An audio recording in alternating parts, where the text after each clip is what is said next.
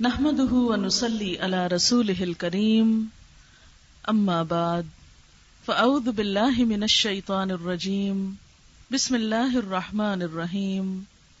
رب شرح لي صدري ويسر لي أمري.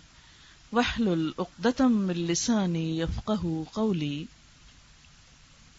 إن الحمد للہ لله نستعينه ونستغفره ونعوذ بالله من شرور أنفسنا ومن سيئات أعمالنا من يهده الله فلا مضل له ومن يضلله فلا هادي له وأشهد أن لا إله إلا الله وأشهد أن محمدا عبده ورسوله يا أيها الذين آمنوا اتقوا الله حق تقاته ولا تموتن إلا وأنتم مسلمون يا أيها الناس اتقوا ربكم الذي خلقكم خلقكم من نفس واحدة وخلق منها زوجها وبث منهما رجالا كثيرا ونساء واتقوا الله الذي تساءلون به والأرحام إن الله كان عليكم رقيبا يا أيها الذين آمنوا اتقوا الله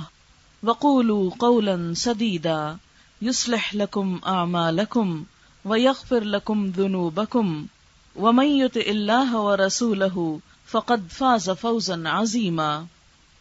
وقال رسول الله صلى الله عليه وسلم، والله إني لأخشاكم لله وأتقاكم له، ولكني أصوم وأفطر، وأصلي وأرقد وأتزوج النساء، فمن رغب عن سنتي فليس مني. شکر اور تعریف اللہ تعالی کے لیے ہے۔ ہم اسی سے مدد چاہتے ہیں اور اسی سے اپنے گناہوں کی معافی چاہتے ہیں۔ ہم اپنے نفس کی شرارتوں اور برائیوں کے مقابلے میں اپنے آپ کو اللہ کی پناہ میں دیتے ہیں۔ حقیقت یہ ہے کہ جس کو وہ سیدھے رستے پر چلائے، اسے کوئی بھٹکا نہیں سکتا۔ اور جس کو وہ گمراہ کر دے، اسے کوئی سیدھے رستے پر لا نہیں سکتا۔ اور میں گواہی دیتا ہوں کہ اللہ کے سوا کوئی معبود نہیں۔ اور میں گواہی دیتا ہوں کہ محمد صلی اللہ علیہ وسلم اللہ کے بندے اور اس کے رسول ہیں۔ اے ایمان والو، ٹھیک ٹھیک اللہ کا تقوی اختیار کرو اور مرتے دم تک اس کی وفاداری اور اطاعت شعری پر قائم رہو۔ اے لوگو، اپنے رب کے غضب سے بچو۔ جس نے تمہیں ایک جان سے پیدا کیا اور اسی جان سے اس کا جوڑا پیدا فرمایا۔ اور پھر ان دونوں کے ذریعے بہت سے مرد اور عورتیں دنیا میں پھیلا دیے۔ اس پالنے والے اللہ کی ناراضگی سے بچتے رہنا، جس کا واسطہ دے کر تم ایک دوسرے سے اپنے حقوق مانگتے ہو اور رشتے داروں کے حقوق کا پاس اور لحاظ رکھو۔ یقین جانو، اللہ تمہاری نگرانی کر رہا ہے۔ اے ایمان والو، اللہ سے ڈرتے رہو اور جچی تلی مضبوط بات زبان سے نکالو۔ اللہ تمہارے اعمال کی اصلاح کر دے گا اور گناہوں پر معافی کا پردہ ڈال دے گا۔ اور جو لوگ اللہ اور اس کے رسول صلی اللہ علیہ وسلم کی اطاعت اور فرما برداری کریں گے، وہ عظیم کامیابی سے سرفراز ہوں گے۔ نبی صلی اللہ علیہ وسلم نے فرمایا، اللہ کی قسم، میں تم سب میں اللہ سے زیادہ ڈرنے والا، تم سب میں زیادہ اس کی ناراضگی سے بچنے والا ہوں۔ لیکن میرا حال یہ ہے کہ میں کبھی نفلی روزے رکھتا ہوں اور کبھی بغیر روزے کے رہتا ہوں۔ راتوں کو نماز بھی پڑھتا ہوں اور سوتا بھی ہوں اور میں عورتوں سے نکاح بھی کرتا ہوں۔ جو میری اس سنت سے منہ پھیرے، اس کا مجھ سے کوئی تعلق نہیں۔ معزز خواتین، اس وقت جو عبارت میں نے آپ کے سامنے پڑھی ہے، یہ خطبہ نکاح کی عبارت ہے۔ نکاح کے موقع پر یہ مسنون خطبہ پڑھا جاتا ہے۔ عموماً مردوں میں ہی پڑھا جاتا ہے یا عربی میں ہی پڑھا جاتا ہے اور عام طور پر لوگ اس کے ترجمے اور اس کے معنی سے واقف نہیں ہوتے اور نہ ہی یہ جانتے ہیں کہ اس موقع کی مناسبت سے کیا تعلیم ہمارے لیے ہے اور پھر یہ کہ خواتین تو عام طور پر اس کے سننے سے بھی محروم رہتی ہیں۔ اس لیے مناسب خیال کیا جاتا ہے کہ اس موقع پر جو کہ شادی کا ایک خوشی کا موقع ہے، اللہ کے نام سے اگر اس کی ابتدا ہو رہی ہے تو اس موقع پر یہی خطبہ سب کے سامنے پیش کیا جائے۔ اس میں سب سے پہلے اللہ تعالی کی تعریف کی گئی ہے۔ ان الحمد للہ بے شک تعریف اللہ کے لیے ہے۔ ہم کا لفظ عربی زبان میں صرف تعریف کے لیے ہی نہیں، بلکہ شکر کے لیے بھی استعمال ہوتا ہے۔ تو تعریف اور شکر اللہ کے لیے۔ کیوں؟ اس لیے کہ یہ خوشی کا موقع جو آپ سب کی زندگی میں آیا، یہ اللہ تعالی کا ایک خاص فضل ہے، اس کا ایک خاص انعام ہے۔ ہمیں جو بھی خوشیاں ملتی ہیں، زندگی میں جو بھی نعمتیں ملتی ہیں، وہ دراصل اسی کا احسان ہوتی ہیں۔ نعمت پا کر دو رویے ہو سکتے ہیں۔ ایک تو یہ کہ نعمت دینے والے کو انسان بھول جائے، اور دوسرا یہ کہ احسان کرنے والے کو یاد رکھا جائے۔ بہتر رویہ یہی ہے کہ جو ہمیں نعمتیں عطا کرتا ہے، جو خوشیاں دیتا ہے، اس کو اس خوشی کے موقع پر یاد رکھا جائے اور اس کا شکر بھی ادا کیا جائے۔ اب دیکھیں کہ ہمارے ہاں عموماً شادیاں کس لیے ڈیلے کرتے ہیں کہ جتنے بھی عزیز ہیں، دوست ہیں رشتے دار ہیں، وہ زیادہ سے زیادہ شریک ہو سکیں۔ کبھی کسی کی وجہ سے ایک معاملے کو پوسٹ پون کر دیا جاتا ہے۔ کیوں؟ اس لیے کہ ہم چاہتے ہیں کہ ہماری خوشیاں، اس میں وہ سب شریک ہوں جو ہمیں پیارے ہیں۔ تو بندہ مومن کی محبت تو سب سے بڑھ کر اللہ سبحان و تعالی سے ہوتی ہے۔ وہ لدین امن اشد حب اللہ مومن کی خوشیاں تو اس وقت تک مکمل نہیں ہوتی، جب تک ان میں اس کا نام نہ ہو، اور پھر سب سے بڑھ کر خوشی کے موقع پر اس کا شکرانہ نہ ہو۔ تو ان الحمد للہ بے شک شکر اللہ کے لیے ہے، تعریف اسی کے لیے ہے۔ نستی ہم اس سے مدد چاہتے ہیں۔ کیونکہ یہ موقع زندگی کا ایک اہم موقع ہوتا ہے، ایک اہم موڑ ہوتا ہے، ایک اہم فیصلہ ہوتا ہے۔ اس میں کسی نہ کسی طرح انسان دباؤ کا شکار ہوتا ہے۔ خوشی کے ساتھ ساتھ پریشانی کی بھی ایک لہر ضرور آتی ہے کہ معلوم نہیں آئندہ کیا ہوگا، کیسا وقت گزرے گا، کیا حالات ہوں گے۔ اندیشے اور فکر انسان کے ساتھ لگے رہتے ہیں۔ لیکن جب ایک شخص اپنا معاملہ اللہ کے حوالے کر دیتا ہے اس سے مدد مانگ لیتا ہے جو سب سے زیادہ طاقتور ہے، جو سب سے بڑا ہے۔ تو پھر ایسا کرنا انسان کے لیے باعث سکون ہوتا ہے۔ سکون اور اطمینان کے علاوہ جس کام میں اللہ کی مدد شامل ہو جائے اور جس میں اس کی تائید شامل ہو، پھر انسان اس میں کبھی نقصان نہیں اٹھاتا۔ تو اس لیے اس موقع پر یہ دعا کی جاتی ہے کہ وہ ہمیں اپنی مدد سے نوازے۔ ونس تغفرہ اور ہم اس سے بخشش چاہتے ہیں۔ اپنے گناہوں کی معافی چاہتے ہیں۔ اس لیے کہ بہت سی نعمتوں میں رکاوٹ انسان کے اپنے ہی گناہوں کی وجہ سے آتی ہے۔ جیسا کہ ایک حدیث میں آتا ہے کہ بسا اوقات ایک رسک جو بندے کو ملنا ہوتا ہے، وہ اس لیے روک لیا جاتا ہے کہ بندہ اللہ تعالیٰ کی ناراضگی کا کوئی کام کر لیتا ہے اور وہ اللہ تعالیٰ کے فضل اور رحمت سے محروم ہو جاتا ہے۔ اس لیے اس خوشی کے موقع پر اس سے معافی چاہنا، کیونکہ وہ تو ہمیں خوشی دے رہا ہے۔ کہیں ایسا نہ ہو کہ ہمارا کوئی عمل جانے یا انجانے میں ایسا ہو کہ جس سے وہ ناراض ہو جائے، تو اپنے پیاروں کو ناراض کر کے تو خوشی کی کوئی بات باقی نہیں رہتی۔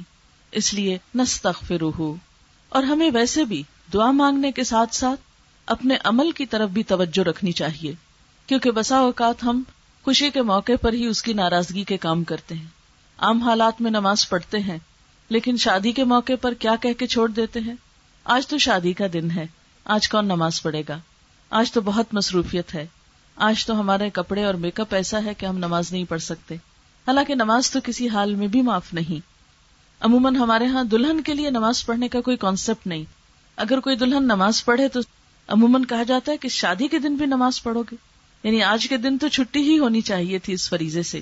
تو اس لیے نستخ فرو ہم اس سے بخش چاہتے ہیں۔ پھر عموماً یہ بھی ہوتا ہے کہ جب سب لوگ اکٹھے ہوتے ہیں رشتے دار دوست مل کر بیٹھتے ہیں، تو بعض اوقات زبان سے ایسی باتیں بھی نکل جاتی ہیں جو کسی کی دل آزاری کا سبب ہو سکتی ہیں۔ بعض اوقات کسی کے لباس یا کسی کی بات پر انسان ہنس پڑتا ہے، جبکہ اسلام میں اس چیز سے منع کیا گیا ہے کہ انسان کسی کا بھی مذاق اڑائے، کسی کے بارے میں بھی برا بول اپنی زبان سے نکالے۔ لیکن عموماً جب بہت خوشی کا موقع ہوتا ہے، سب مل جل کر ایک دوسرے کو سپورٹ کر رہے ہوتے ہیں، تو ایسی باتیں بھی زبان سے ہو جاتی ہیں۔ بعض اوقات عرصہ دراز کے بعد کچھ لوگ ملتے ہیں، تو بھولے بسرے شکوے، شکایتیں بھی انسان کہہ بیٹھتا ہے۔ ایسی چیزیں جہاں بندوں کا دل خفا کرتی ہیں، وہاں اللہ تعالیٰ کی ناراضگی کا سبب بھی ہوتی ہیں۔ عموماً یہ دیکھا گیا ہے کہ شادی کے موقع پر بازو کو چھوٹی چھوٹی باتوں پر لوگ اتنے حساس ہوتے ہیں، اتنے ٹچی ہو جاتے ہیں کہ عمر بھر ان کو نہیں بھولتے۔ مثلاً اگر بارات کو بٹھانے میں کوئی کمی بیشی ہو جائے یا کھانا کھلانے میں یا کسی طرح کی عزت افزائی میں کسی طرح کی کوئی کمی ہو جائے تو آپ نے دیکھا ہوگا کہ لوگ سال ہر سال تک اس کو مینشن کرتے رہتے ہیں کہ شادی کے دن ہمارے ساتھ ایسا سلوک کیا گیا تھا۔ پنکھا نہیں تھا، کھانا نہیں تھا، وغیرہ وغیرہ، جبکہ بہت سارے لوگوں کی موجودگی میں ایسے معاملات ہو ہی جایا کرتے ہیں۔ ایسی سب چیزوں پر انسان اپنے رب سے معافی مانگتا رہے کہ ہم سے کسی کو تکلیف نہ پہنچے۔ مسلمان کی پہچان یہ بتائی گئی ہے، المسلم من سلم المسلم لسانی ہی ہی مسلمان تو وہ ہے جس کی ہاتھ اور زبان سے دوسرے مسلمان محفوظ رہیں، کسی دوسرے کو تکلیف نہ پہنچے۔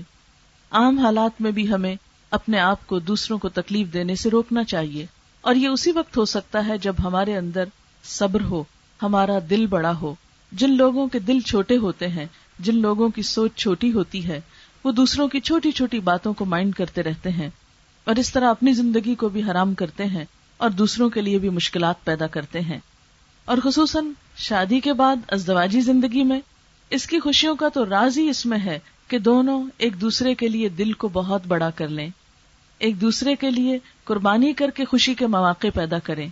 اس میں اگر دونوں ہی اپنے لیے خوشی کا سامان سوچیں گے، صرف اپنی ذات کا فائدہ سوچیں گے، صرف اپنے بھلے کی بات سوچیں گے اور دوسرے فریق کو نظر انداز کر دیں گے، تو پھر خوشیاں نہیں ہو سکتی۔ اس لیے وہ نستخ وہ من شرور انفسنا اور ہم اپنے آپ کو اللہ کی پناہ میں دیتے ہیں، اپنے نفس کے شر سے بچنے کے لیے۔ شادی کے موقع پر نفس کے شر سے بچنے کی دعا۔ جی ہاں اس لیے کہ انسان کے راستے میں سب سے بڑی مشکل اس کا اپنا ہی نفس ہے۔ اور نفس کا شر کیا ہے؟ جیسا کہ ابلیس نے کہا تھا، انا خیر من ہو خود کو دوسروں سے بڑا سمجھنا، اپنے آپ کو بڑی چیز سمجھنا، تکبر میں مبتلا ہونا، دوسرے انسانوں کو حقیر سمجھنا، کسی کی بات کو اہمیت نہ دینا۔ اگر شوہر اور بیوی کے تعلقات میں یہ نفس کا شر آ جائے، تو کوئی خوشی باقی نہیں رہتی۔ اگر میں آ جائے میں، میرا خاندان، میری ڈگری، میری تعلیم، میری عزت، میرا مقام، وغیرہ وغیرہ۔ جب دونوں آپس میں یا دونوں خاندان آپس میں یہ سوچنے لگے، ایک دوسرے سے کمپیرزن کرنے لگے، تو بہت سی مشکلات پیدا ہو جاتی ہیں۔ اللہ تعالیٰ نے تکبر کو صرف اپنی ذات کے لیے رکھا اور بندوں کے لیے آجزی پسند کی اور فطرت کا ایک اصول رکھا کہ جو شخص آجزی اختیار کرے گا، اللہ تعالیٰ اس کو ضرور عزت عطا کرے گا۔ اور تکبر کرنے والے دنیا اور آخرت میں ذلیل ہوں گے۔ کوئی بھی شخص جو خود کو بڑی چیز سمجھے، جو خود پسند ہو، اپنی بڑائیاں جتائے اور اپنا روب قائم کرنے کی ایک مصنوعی کوشش کرے، تو کبھی بھی دوسرے کے دل میں وہ اپنی جگہ نہیں بنا سکتا۔ وہ کبھی بھی بندوں سے حقیقی محبت نہیں پا سکتا۔ حقیقی محبت پانے والے، سچی محبت پانے والے وہی ہوتے ہیں جو دوسروں کے لیے جھکے رہتے ہیں۔ آپ صلی اللہ علیہ وسلم نے فرمایا قیامت کے دن مجلس میں سب سے زیادہ میرے قریب وہ لوگ ہوں گے جو آجز مزاج، منکسر المزاج ہوں گے، جو اپنے کندھے دوسروں کے لیے جھکانے والے ہوں گے اور جو محبت کرتے ہوں گے اور محبت کیے جاتے ہوں گے۔ یعنی نبی صلی اللہ علیہ وسلم کے پسندیدہ ترین لوگ کون ہیں؟ جن کے اندر آجزی ہے اور جو دوسروں کو محبت دیتے ہیں اور پھر جواباً محبت لیتے ہیں۔ اس شخص میں کوئی خیر نہیں جو کسی کو محبت نہ دے۔ جس کے اندر کسی کے لیے پیار نہ ہو، خیر خواہی اور بھلائی نہ ہو، اور جواباً وہ بھی اس نعمت سے محروم ہو۔ اور یاد رکھیے کہ یہ نعمت دینے سے ملتی ہے۔ اگر آپ اپنے دل کو دوسرے کے لیے بڑا کریں گے آپ محبت دینے والے ہوں گے، تو یقیناً آپ بھی پائیں گے۔ اور اگر آپ یہ چاہیں کہ صرف ایک بت کی طرح آپ ہی کو پوجا جاتا رہے اور آپ کسی کے لیے خیر اور بھلائی نہ کریں، تو پھر حقیقی معنوں میں خوشی نہیں نصیب ہو سکتی۔ پھر فرمایا وہ من سی آتے ہمارے اعمال کی برائیوں سے اللہ ہم کو تو محفوظ رکھنا، ان کے برے نتیجے سے ہم کو بچا لینا۔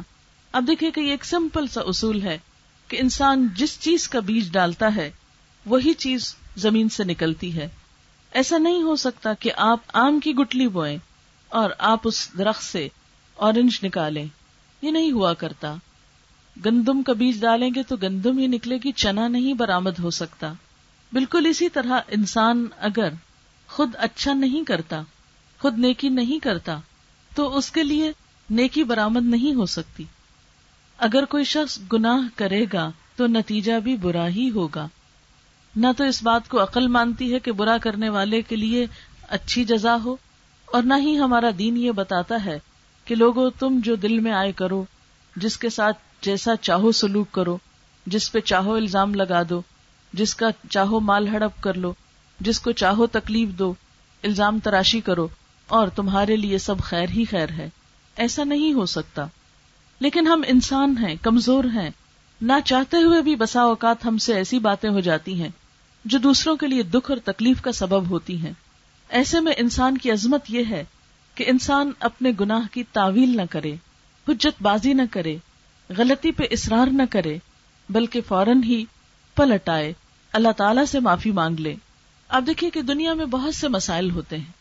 خصوصاً انسانوں کے تعلقات کی خرابی، اس کی اصلاح اور اس میں بہتری کیسے ہو سکتی ہے، یہ صرف اس وقت ممکن ہوتی ہے جب ہر شخص اپنا قصور ماننے میں، اپنے قصور کا اعتراف کرنے میں پہل کر لے۔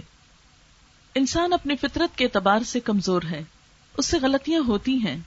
انسان کی بہتری اور بھلائی اسی میں ہے کہ اگر غلطی ہو تو اس پر پردہ ڈالنے کی بجائے غلطی کا اعتراف کر لے۔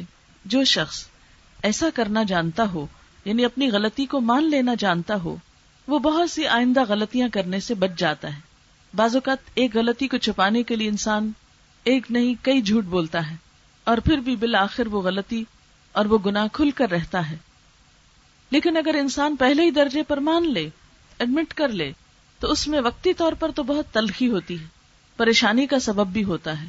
لیکن آخر کار انسان کے لیے ایک خوشی اور اعتراف کے بعد سکون کی لہر اس کے دل میں آتی ہے۔ اس لیے یہاں پر کیا سکھایا گیا کہ یہ دعا مانگو کہ اللہ، ہم سے جو غلطیاں ہو گئی اور اس کا جو برا نتیجہ ہو سکتا ہے، جو برا وبال ہم پہ پڑ سکتا ہے، ہمیں تو اس سے بچا لے، اس شر سے محفوظ رکھ۔ پھر اس کے بعد فرمایا کہ جس کو اللہ ہدایت دے، اسے کوئی بھٹکا نہیں سکتا۔ جسے وہ بھٹکا دے، اس کو کوئی ہدایت نہیں دے سکتا۔ اللہ تعالیٰ کا قانون ہدایت کیا ہے؟ وہ یہ ہے کہ وہ اس کو سیدھا رستہ دکھاتا ہے، جو اس کی طرف رجوع کرتا ہے۔ جو سیدھا رستہ چاہتا ہے۔ وہ اس معاملے میں زبردستی نہیں کرتا۔ اگر وہ کرنا چاہتا، تو جس طرح اس نے ستاروں کو پابند کیا اپنی رفتار کا، جس طرح اس نے ہوا کو پابند کر رکھا ہے، بادلوں کی ایک ڈائریکشن متعین کر رکھی ہے کہ جدھر کو وہ چاہتا ہے، ادھر وہ چلتے ہیں۔ اسی طرح وہ انسانوں کے لیے بھی ایک ڈائریکشن متعین کر دیتا، انسانوں کو بھی مجبور محض بنا دیتا اور ان کی اپنی کوئی مرضی نہ ہوتی، لیکن اس نے ایسا نہیں کیا۔ اس نے انسانوں کو آزادی دی اور پھر ان پہ چھوڑ دیا کہ وہ اپنے لیے کیا پسند کرتے ہیں، کیا چاہتے ہیں۔ اور جس طرف ایک انسان خود مڑتا ہے، اللہ تعالیٰ اسی طرف کے راستے اس کے لیے آسان کر دیتا ہے انہیں راستوں کو کھول دیتا ہے۔ اب دیکھیے کہ نیکی کا کام ہو یا برائی کا کام۔ دونوں میں ہی محنت لگتی ہے۔ ایسا نہیں کہ برے کام کرنے میں انسان کو کوئی مشقت یا تکلیف نہیں اٹھانا پڑتی۔ چور کو چوری کرنے کے لیے اپنی ذہانت استعمال کرنا پڑتی ہے، رسک لینا پڑتا ہے۔ خوف کا شکار ہوتا ہے، مشکل اٹھانی پڑتی ہے۔ جسمانی قوت بھی اس کی لگتی ہے۔ لیکن آپ نے دیکھا ہوگا کہ وہ اپنی ساری قوتوں کو ایک برے کام میں استعمال کرتا ہے۔ اللہ تعالیٰ اس کے لیے اسی کو آسان کر دیتے اسی طرح ایک نیک کام کرنے والے کے لیے، مثلاً ایک نماز پڑھنے والے کے لیے وقت بھی لگتا ہے، اس کی طاقت بھی لگتی ہے، محنت لگتی ہے، لیکن جب ایک انسان پڑھنے لگتا ہے تو اللہ تعالیٰ اس کو اس کے لیے آسان کر دیتا ہے۔ اچھائی ہو یا برائی، محنت اور مشقت دونوں طرف ہی ہوتی ہے۔ لیکن یہ اللہ تعالیٰ کا خاص فضل ہوتا ہے کہ وہ کسی کو نیکی کی توفیق دے اور یہ اسی کو ملتی ہے جو اپنے اندر اس کی تڑپ رکھتا ہو، جو چاہتا ہو، چاہنا شرط ہے۔ اس کے لیے مانگنا شرط ہے، تڑپنا شرط ہے، راستہ دکھانا پھر اس کا کام ہے۔ پھر اس کے بعد کل میں شہادت پڑھا گیا، جو اس بات کا عہد ہوتا ہے کہ ہم ہر موقع پر مسلمان ہیں۔ بچہ پیدا ہوتا ہے، اس کے کان میں آزان دی جاتی ہے۔ بولنے لگتا ہے، اس کو کلمہ سکھاتے ہیں۔ شادی کے موقع پر کلمے کی تجدید ہوتی ہے۔ وفات کے وقت پھر کلمہ پڑھایا جاتا ہے۔ یہ سب کچھ کیا ہے؟ دراصل ایک انسان کے اسلام کی پہچان ہے۔ پھر اس کے بعد تین آیات ہیں اور تینوں میں چار دفعہ تقوا کا حکم دیا گیا ہے۔ اے لوگو، جو ایمان لائے ہو، اللہ کا تقوی اختیار کرو۔ اللہ سے ڈرو جیسے ڈرنے کا حق ہے۔ تمہاری موت نہ آئے مگر اس حال میں کہ تم فرما بردار ہو۔ سوال یہ پیدا ہوتا ہے کہ شادی کا موقع ہے اور چار مرتبہ اللہ سے ڈرنے کا حکم ہے۔ وہ کیوں؟ عام طور پر ہم یہ سمجھتے ہیں کہ شاید شادی کی خوشیوں کا انحصار زیادہ مالدار ہونے پر ہے۔ زیادہ اچھا گھر اور زیادہ اچھی جاب کے ہونے پر ہے؟ شاید اس طرح انسان کو خوشیاں مل جاتی ہیں۔ لیکن آپ نے دیکھا ہوگا کہ بہت سے لوگ جو اچھے گھروں میں رہتے ہیں لیکن اس دواجی زندگی کے خوشی اور سکون سے محروم ہوتے ہیں۔ جو اچھی جاب کرتے ہیں مگر گھر کا سکون ان کو میسر نہیں ہوتا، جن کے پاس دنیا کا بڑا نام اور شہرت ہے، لیکن گھر کی دنیا میں ان کے لیے ویرانی ہی ویرانی ہے۔ تو اس سے کیا پتا چلتا ہے کہ دنیاوی مادی خوشیوں پر ازدواجی خوشیوں کا انحصار نہیں ہے۔ اس رشتے میں خوشی اسی وقت ہوتی ہے جب انسان کے دل میں خدا کا خوف ہو اور صرف اللہ سے ڈرتے ہوئے وہ دوسرے کا حق دے۔ مثلا، بہت سے مقامات پر شوہر اور بیوی کو کوئی اور نہیں دیکھتا، ان کے درمیان کوئی اور نہیں موجود ہوتا۔ ایسے میں ایک فریق دوسرے پہ جتنا ظلم ڈھالے، کوئی اور اس کا گواہ نہیں ہو سکتا۔ اور پھر جب وہ لوگوں کے سامنے آئے تو ایک دوسرے پہ الزام تراشی کر دے، تو اس میں کوئی بھی صحیح فیصلہ نہیں کر سکتا۔ کسی بھی جھگڑے میں، کسی بھی زیادتی میں کون حق پر ہے اور کون نا حق ہے، یہ فیصلہ انسان خود کر سکتا ہے۔ اور اس معاملے میں سچا وہی ہو سکتا ہے جس کے دل میں خدا کا خوف ہو۔ جسے اس بات کا ڈر ہو کہ اس کے نامہ اعمال میں ایک ایک لفظ لکھا جا رہا ہے۔ بازو کا دیکھا گیا ہے، شوہر اپنی بیویوں پہ بہت ظلم و ستم کرتے ہیں اور بعد میں بالکل انکار کر دیتے ہیں کہ نہیں، کچھ بھی نہیں کہا، ہمارا تو کوئی قصور ہی نہیں۔ اور لوگ بھی نہیں مانتے۔ وہ کہتے ہیں جی ہمارے ساتھ تو یہ شخص اتنا اچھا اتنا پولائٹ ہے، اتنا خوش اخلاق ہے، اتنا بہترین انسان ہے، یہ تو مان ہی نہیں سکتے کہ یہ کسی کے ساتھ کوئی زیادتی بھی کر سکتا ہے۔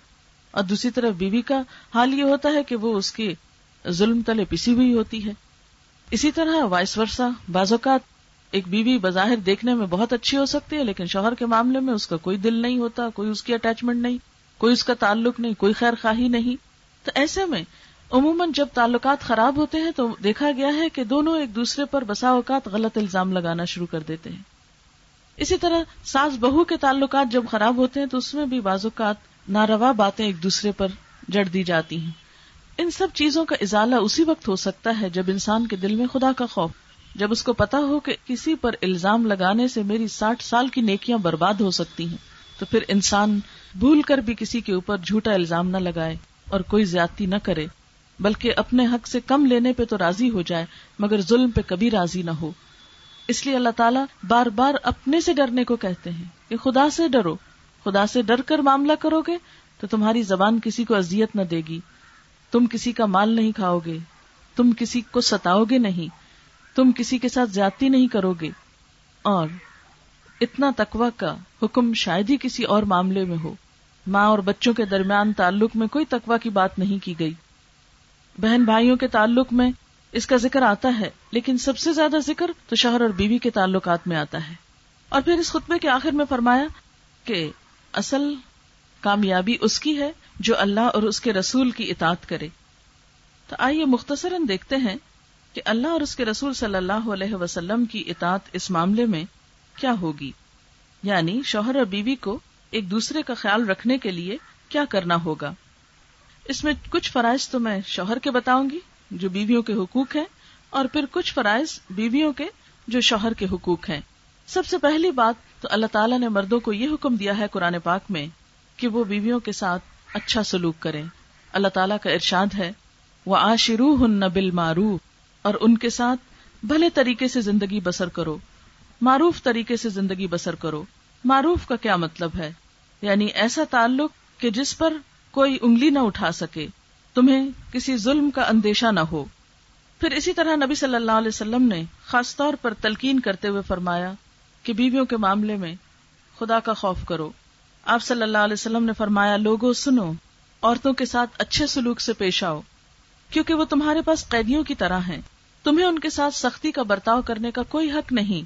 سوائے اس صورت کے، جب ان کی طرف سے کوئی کھلی ہوئی نافرمانی سامنے آئے۔ پھر اسی طرح آپ نے فرمایا کہ دیکھو سنو، تمہارے کچھ حقوق تمہاری بیویوں پر ہیں، اور تمہاری بیویوں کے کچھ حقوق تم پر ہیں۔ ان پر تمہارا حق یہ ہے کہ وہ تمہارے بستروں کو ان لوگوں سے نہ روندوائیں جن کو تم نہ پسند کرتے ہو، اور تمہارے گھروں میں ایسے لوگوں کو نہ آنے دیں جن کا آنا تمہیں پسند نہ ہو۔ اور سنو، ان کا تم پر یہ حق ہے کہ تم انہیں اچھا کھلاؤ اور اچھا پہناؤ۔ تو معروف طریقے سے بیوی کے ساتھ گزر بسر کرنے کا مطلب کیا ہے؟ کہ اس پر ظلم و زیادتی نہ کی جائے۔ نہ روا الزام تراشی نہ کی جائے اور ان کو اچھا کھانا اور اچھا لباس مہیا کیا جائے، جو کسی بھی شخص کی حیثیت کے مطابق ہو یعنی خرچ دینے کے معاملے میں بیویوں کو ستایا نہ جائے۔ اسی طرح یہ حکم بھی ہے کہ بیوی کے ساتھ اچھا گمان رکھو۔ حقیقت یہ ہے کہ گمان ہمارے تعلق کی بنیاد ہوتا ہے۔ گمان اگرچہ دل میں ہوتا ہے، لیکن تعلق یا جو ہمارا معاملہ کسی سے ہوتا ہے، وہ ظاہر پر ہوتا ہے۔ بالکل ایسی جیسے ایک عمارت کا باہر کا حصہ تو نظر آتا ہے، اندر کی بنیادیں نظر نہیں آتی۔ لیکن جیسی بنیادیں رکھی جاتی ہیں، ویسی ہی عمارت اٹھتی ہے۔ بالکل اسی طرح جیسا ہمارے دل میں کسی کے لیے خیال ہوتا ہے، ویسا ہی ہمارا اس کے ساتھ تعلق ہوتا ہے۔ مثلاً آپ کسی کو دیکھ کر ایک دم خوش ہو جاتے ہیں۔ کیوں؟ اس لیے کہ آپ کا گمان اس کے لیے اچھا ہوتا ہے۔ کسی کو دیکھتے ہی آپ کے دل پہ ایک بوجھ پڑنے لگتا ہے اور آپ اس کی شکل نہیں دیکھنا چاہتے کیونکہ آپ کے دل میں اس کے لیے جگہ نہیں۔ تو دل کا اچھا رکھنا اور گمان کا اچھا رکھنا تعلقات کے لیے بہت اہمیت رکھتا ہے اور بنیادی حصہ ہے اس کا۔ اس لیے کیا حکم ہے کہ بیوی کے ساتھ کچھ گمان رہا جائے؟ اور یہاں تک فرمایا ان کرے تم اگر تم ان سے کراہت بھی کرتے ہو، ناپسند بھی ہے تم کو فسا ان تک رہ شعی ان اللہ فی خیرن کثیرا تو ہو سکتا ہے کہ ایک چیز تمہیں ناپسند ہو اور اللہ تعالیٰ اسی میں تمہارے لیے بہت بڑی بھلائی رکھتے۔ ہو سکتا ہے اس بیوی سے تمہیں بہت اچھی اولاد ملے۔ تمہاری دین و دنیا اور آخرت سمر جائے۔ اس لیے چھوٹی چھوٹی بات کو بہانا بنا کے انہیں ستاؤ مت۔ نبی صلی اللہ علیہ وسلم نے فرمایا، کوئی مومن اپنی مومنہ بیوی سے نفرت نہ کرے۔ اگر بیوی کی کوئی عادت اس کو ناپسند ہے، تو ہو سکتا ہے دوسری پسند آ جائے۔ یعنی ایک انسان صرف برائیوں کا مجموعہ تھوڑی ہو سکتا ہے۔ یعنی برائیوں کا مجموعہ تو شیطان ہی ہو سکتا ہے اور صرف نیکی کا مجموعہ تو فرشتہ ہی ہو سکتا ہے انسان تو فرشتے اور شیطان کے بیچ کی چیز ہے اس کے اندر تو خیر بھی ہے اور شر بھی ہے کبھی اس کا خیر شر پہ غالب آ جاتا ہے اور کبھی اس کا شر خیر پہ غالب آ جاتا ہے اس لیے انسان کو انسان سمجھتے ہوئے معاملہ کرنا چاہیے اور دل بڑا کرتے ہوئے دوسروں کی خطاؤں سے، کوتاہیوں سے درگزر کرتے رہنا چاہیے۔ پھر اسی طرح حکم یہ دیا گیا کہ بیوی کو معاف کرو، افو درگزر کی روش اختیار کرو۔ چھوٹی چھوٹی باتوں پر دل تنگ کر کے اس پر ناراض ہو جانا موڈ آف کر لینا، یہ اچھے تعلقات کے لیے زہر قاتل ہے۔ ارشاد باری تعالیٰ ہے، یا ایوہ الذین آمنو ان من ازواجکم و اولادکم ادو لکم، فاحذروہم و ان تعفو و تصفحو و تغفرو، فان اللہ غفور الرحیم۔ مومنو تمہاری بعض بیویاں اور بعض اولاد تمہارے دشمن ہیں، ان سے بچتے رہو، اور اگر تم معاف کر دو، درگزر کرو، چشم پوشی سے کام لو، تو یقین رکھو خدا بہت زیادہ رحم کرنے والا ہے۔ معاف کرنے کے لیے تین الفاظ ہیں قرآن پاک میں، جو مختلف جگہوں پر آئے، لیکن جب گھر والوں سے معاملہ ہو تو یہ تینوں اکٹھے کر دیے گئے۔ کہ ان کے ساتھ تو چونکہ زیادہ معاملہ ہے اور ان کے اندر باہر ہر چیز سے تم واقف ہو لہٰذا ان کی بہت سی کمزوریاں تمہارے سامنے آئیں گی۔ ایسے میں چھوٹی سی بات کو بہانا بنا کے رشتوں کو کاٹو مت۔ ایک دوسرے کو ستاؤ مت۔ معاف کرنا سیکھو۔ ایک بار، دو بار، تین بار بار بار، کیونکہ اس کے بغیر گزارا نہیں ہو سکتا۔ پھر فرمایا کہ بیوی کے ساتھ خوش اخلاقی کا برتاؤ کیا جائے۔ محبت سے پیش آیا جائے۔ آپ صلی اللہ علیہ وسلم نے فرمایا، کامل ایمان والے مومن یعنی مکمل ایمان ان مومنوں کا ہے جو اپنے اخلاق میں اچھے ہیں یعنی جب تک اخلاق اچھا نہ ہو تو ایمان مکمل نہیں ہوتا۔ اور تم میں سب سے اچھے لوگ وہ ہیں جو اپنی بیویوں کے حق میں سب سے اچھے ہوں۔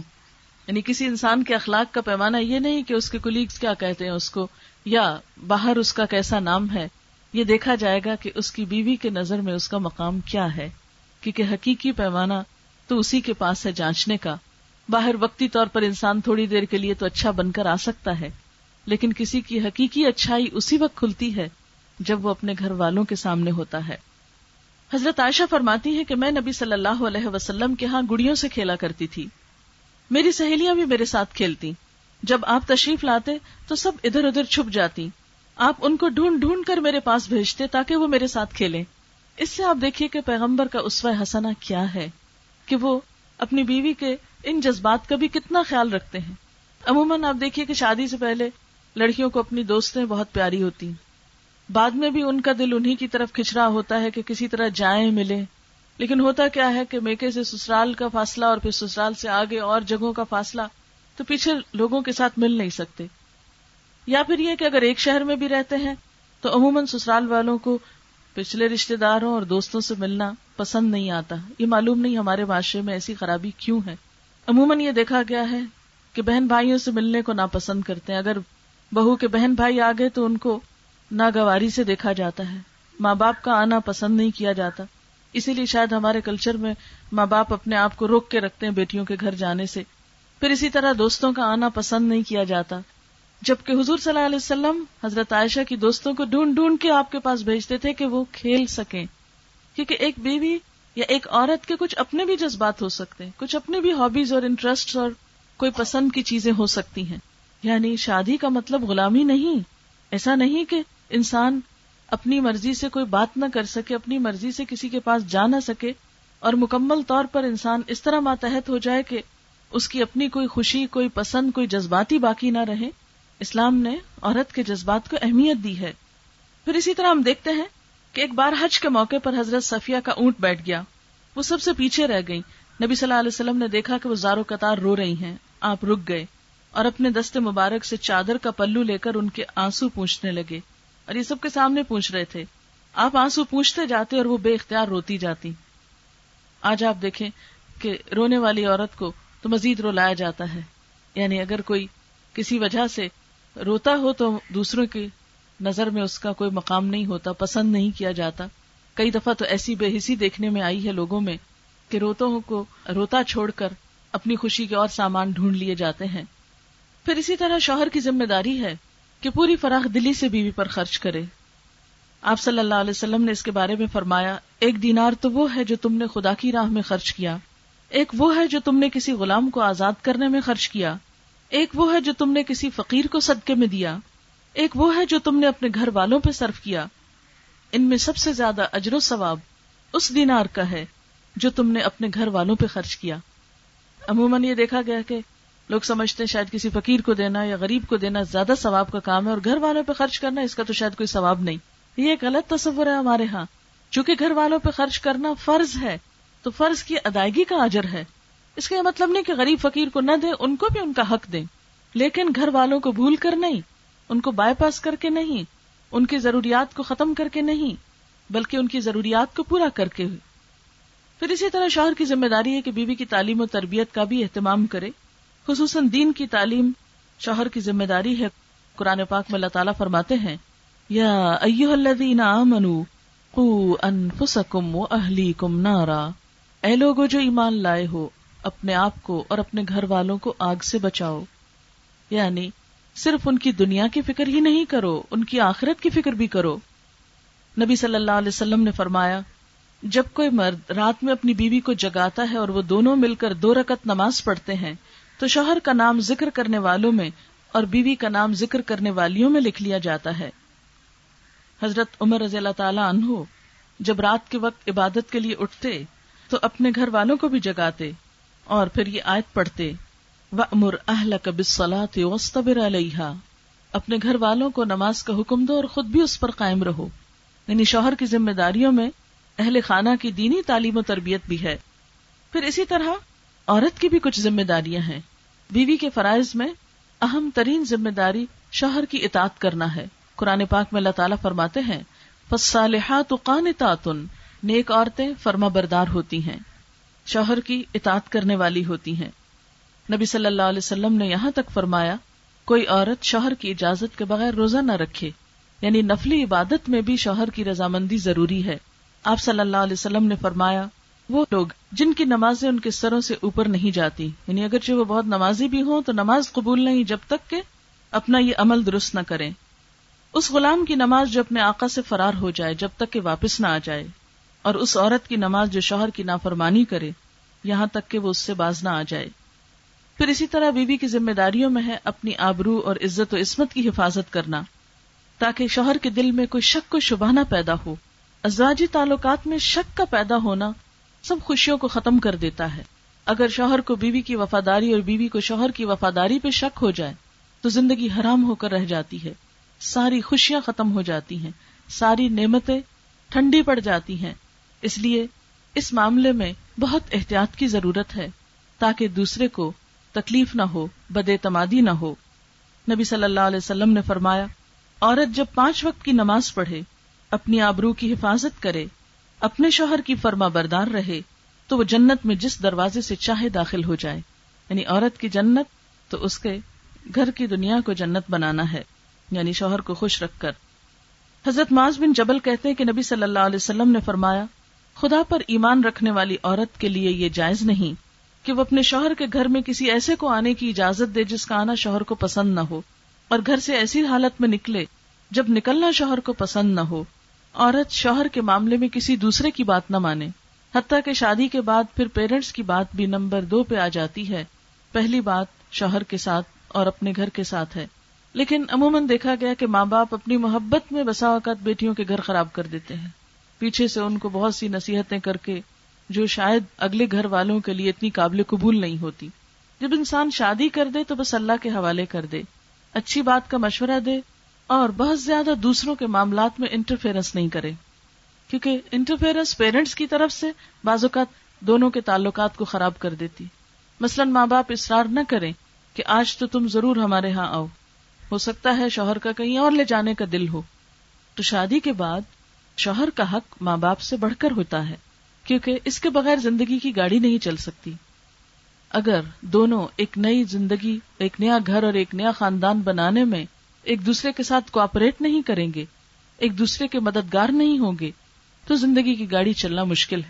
یہ بات عام طور پر آپ نے سنی کہ شوہر اور بیوی ایک گاڑی کے دو پہیے ہیں۔ تو وہ دو پہیے جب اپنی اپنی جگہ پر لگے ہوتے ہیں اور دونوں ہی موونگ کنڈیشن میں ہوتے ہیں اس میں کوئی پنکچر نہیں ہوتا یا ہوا صحیح بھری ہوتی ہے، ان کی ویل بیلنسنگ ہوتی ہے، تو تبھی گاڑی صحیح چلتی ہے۔ تو بالکل اسی طرح گھر کی گاڑی بھی جبھی صحیح چلتی ہے کہ جب دونوں اپنا اپنا ذمہ پورا کریں، ذمہ داری نبھائیں اور دونوں ایک دوسرے کے ساتھ کوپریٹ کریں اور دونوں کے درمیان ایک عدل و انصاف کی فضا ہو، کسی ایک کے حقوق مارے نہ جا رہے ہوں، ورنہ گھر کی فضا خوشگوار نہیں ہو سکتی اور زندگی کا سفر بہت کٹھن اور دوبھر ہو جایا کرتا ہے۔ پھر اسی طرح عورت کا یہ فرض بھی ہے کہ اپنی گفتگو، اپنے لباس، اپنے اخلاق کے ذریعے شوہر کا دل جیتے۔ پھر شوہر کی خاص ضرورت کے لیے بھی بیوی کو انکار نہیں کرنا چاہیے، کیونکہ اس معاملے میں بھی اللہ تعالیٰ نے ناراضگی کا اظہار کیا ہے۔ جب کوئی دوسرے کی فطری ضرورت کو نظر انداز کرے اور توجہ نہ دے۔ پھر اسی طرح محبت کا اظہار کرنا چاہیے۔ بعض اوقات ہم ایسی چیزوں کو فار گرانٹیڈ لیتے ہیں، ہم سمجھتے ہیں کہ بس شادی ہوگی اور شادی کا مطلب ہے کہ دونوں ایک دوسرے کو چاہتے ہی ہوں گے۔ اور دل میں چاہت ہے تو زبان پہ لانے کی کیا ضرورت ہے؟ بعض لوگ اس کو اپنی انا کے خلاف سمجھتے ہیں کہ ہم ایسے ہی گئے گزرے کہ ہم اپنے منہ سے ایسی بات بولیں۔ دوسرے کو اہمیت نہیں دینا چاہتے۔ لیکن یاد رکھیے کہ بعض اوقات دوسرے کو دی ہوئی تھوڑی سی اہمیت بہت بڑا کانفیڈینس دیتی ہے۔ اللہ تعالیٰ نے مرد کی فطرت ایسی بنائی ہے کہ اسے ایک سہارے اور ایک سپورٹ کی ضرورت رہتی ہے۔ اسے ایک ہمدردی کی ضرورت رہتی ہے۔ اور وہ ہمدردی اس کو جب بیوی کی طرف سے ملتی ہے تو اس کے لیے زندگی میں کامیابیوں کے دروازے کھول دیتی۔ کیوں یہ بات کہی گئی کہ ہر بڑے آدمی کے پیچھے ایک عورت کا ہاتھ ہوتا ہے؟ یعنی ایک مشہور محاورہ ہے کیونکہ بیوی اگر شوہر کے ساتھ مختلف چیزوں میں کوپریٹ کرے تو بڑے بڑے مار کے وہ مار سکتا ہے، بڑے بڑے اہم کام کر سکتا ہے۔ لیکن بعض اوقات آپ نے دیکھا ہوگا کہ لوگ اپنے کام میں، اپنے بزنس میں، اپنی جاب میں پوری طرح ذہنی طور پر حاضر نہیں ہوتے اور اس میں بھی بسا اوقات پیچھے سے کوئی گھریلو ڈسٹربنس بے چینی اور پریشانی ہوتی ہے۔ تو اس معاملے میں بہت سی ایسی چیزوں سے بے نیاز کرنا چاہیے، بہت سے غم اپنی ذات پہ لے کر دوسرے کے لیے خوشی کا سامان پیدا کرنا چاہیے، تاکہ وہ مثلاً ملک و ملت کے بڑے فائدوں کے لیے، انسانیت اور بھلائی کے بڑے کاموں کے لیے آگے بڑھ سکیں۔ ایک دفعہ کچھ خواتین حضور صلی اللہ علیہ وسلم کے پاس آئی ان کی ایک نمائندہ تھی، وہ کہنے لگی، یا رسول اللہ صلی اللہ علیہ وسلم، مرد تو جہاد کرتے ہیں، نمازوں میں شریک ہوتے ہیں، مسجدوں میں جاتے ہیں، بڑے بڑے کام کرتے ہیں اور ہم گھروں میں بیٹھی بچے پالتی رہتی ہیں۔ ہم تو اجر اور نیکی میں بہت آگے نہیں بڑھ سکتے تو آپ نے فرمایا کہ جب تم میں سے کوئی اپنے شوہر کی خوشی کا خیال رکھتی ہے تو گھر بیٹھ کر اس سارے اجر کو پا لیتی ہے جو شوہر باہر جا کے کما رہا ہوتا ہے۔ یعنی عورت کے گھر میں نماز بھی اس اجر سے کم نہیں جو شوہر مسجد میں پڑھنے کو جا رہا ہے یا کسی بھی نیکی اور خیر اور بھلائی کے کام میں۔ مثلاً جو لوگ آرمی کو سرو کر رہے ہیں یا کسی اور اہم عہدوں پر ہیں۔ اب دیکھیے، اس وقت ہمارے حال یہ ہے کہ بعض اوقات آپ کسی بھی دفتر میں جائیں تو لوگ اپنی سیٹس پہ نہیں ملتے۔ پتا چلتا ہے کہ جی وہ تو ہاسپٹل گئے ہوئے ہیں بچے کو لے کر۔ حالانکہ اگر اتنی سی ذمہ داری ایک عورت نبھا لے، تو ایک مرد کے دفتر میں ہونے کی وجہ سے بہت سے لوگوں کے لیے آسانی ہو سکتی ہے۔ بعض اوقات چھوٹے چھوٹے جھگڑوں اور مشکلات میں پڑھ کے ملک و ملت کا بہت سا کام اور خدمت خلق کا بہت سا کام متاثر ہوتا ہے۔ ایسے معاملات میں بیویوں کے لیے لازم ہے کہ وہ شوہروں سے تعاون کیا کریں۔ پھر اسی طرح آپ صلی اللہ علیہ وسلم نے فرمایا، نکاح سے بہتر کوئی چیز دو محبت کرنے والوں کے لیے نہیں پائی گئی۔ حضرت صفیہ کو حضور صلی اللہ علیہ وسلم سے بہت محبت تھی۔ ایک مرتبہ آپ بیمار ہوئے تو بہت حسرت سے بولی کاش آپ کی بجائے میں بیمار ہوتی۔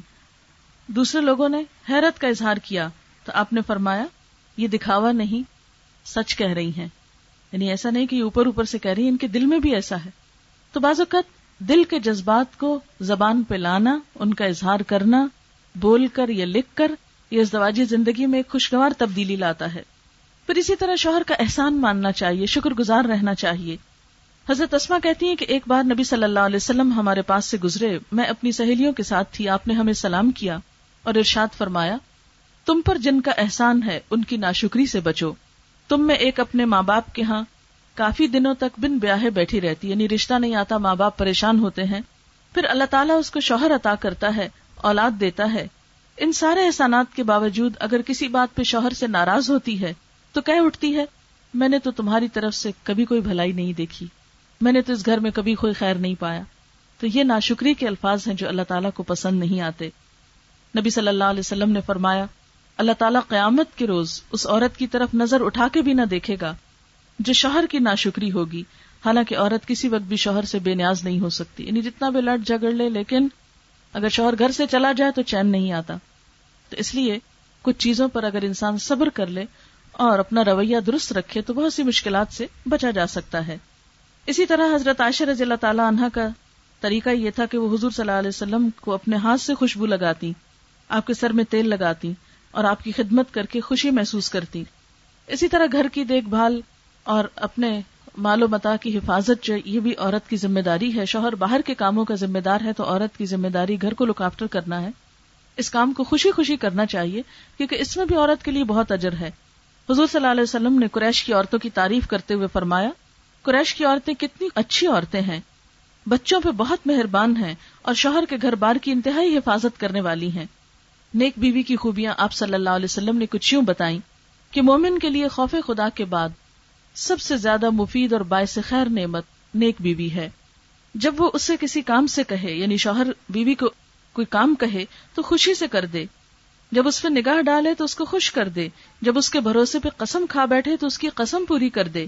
جب وہ کہیں چلا جائے تو اس کے پیچھے اپنی عزت و آبرو کی حفاظت کرے۔ اور شوہر کے مال اور اسباب کی نگرانی میں شوہر کی خیر خواہ اور وفادار رہے۔ اور آخری چیز یہ ہے کہ صفائی، سلیقہ، آرائش اور زبائش، یہ تو ہے ہی شوہر کا حق۔ اگر کوئی عورت شوہر کے لیے کرتی ہے تو اس پر اس کے لیے اجر ہے۔ لیکن عام طور پر دیکھا گیا ہے کہ خواتین شوہروں کے لیے اس چیز کا اہتمام بطور خاص نہیں کرتی۔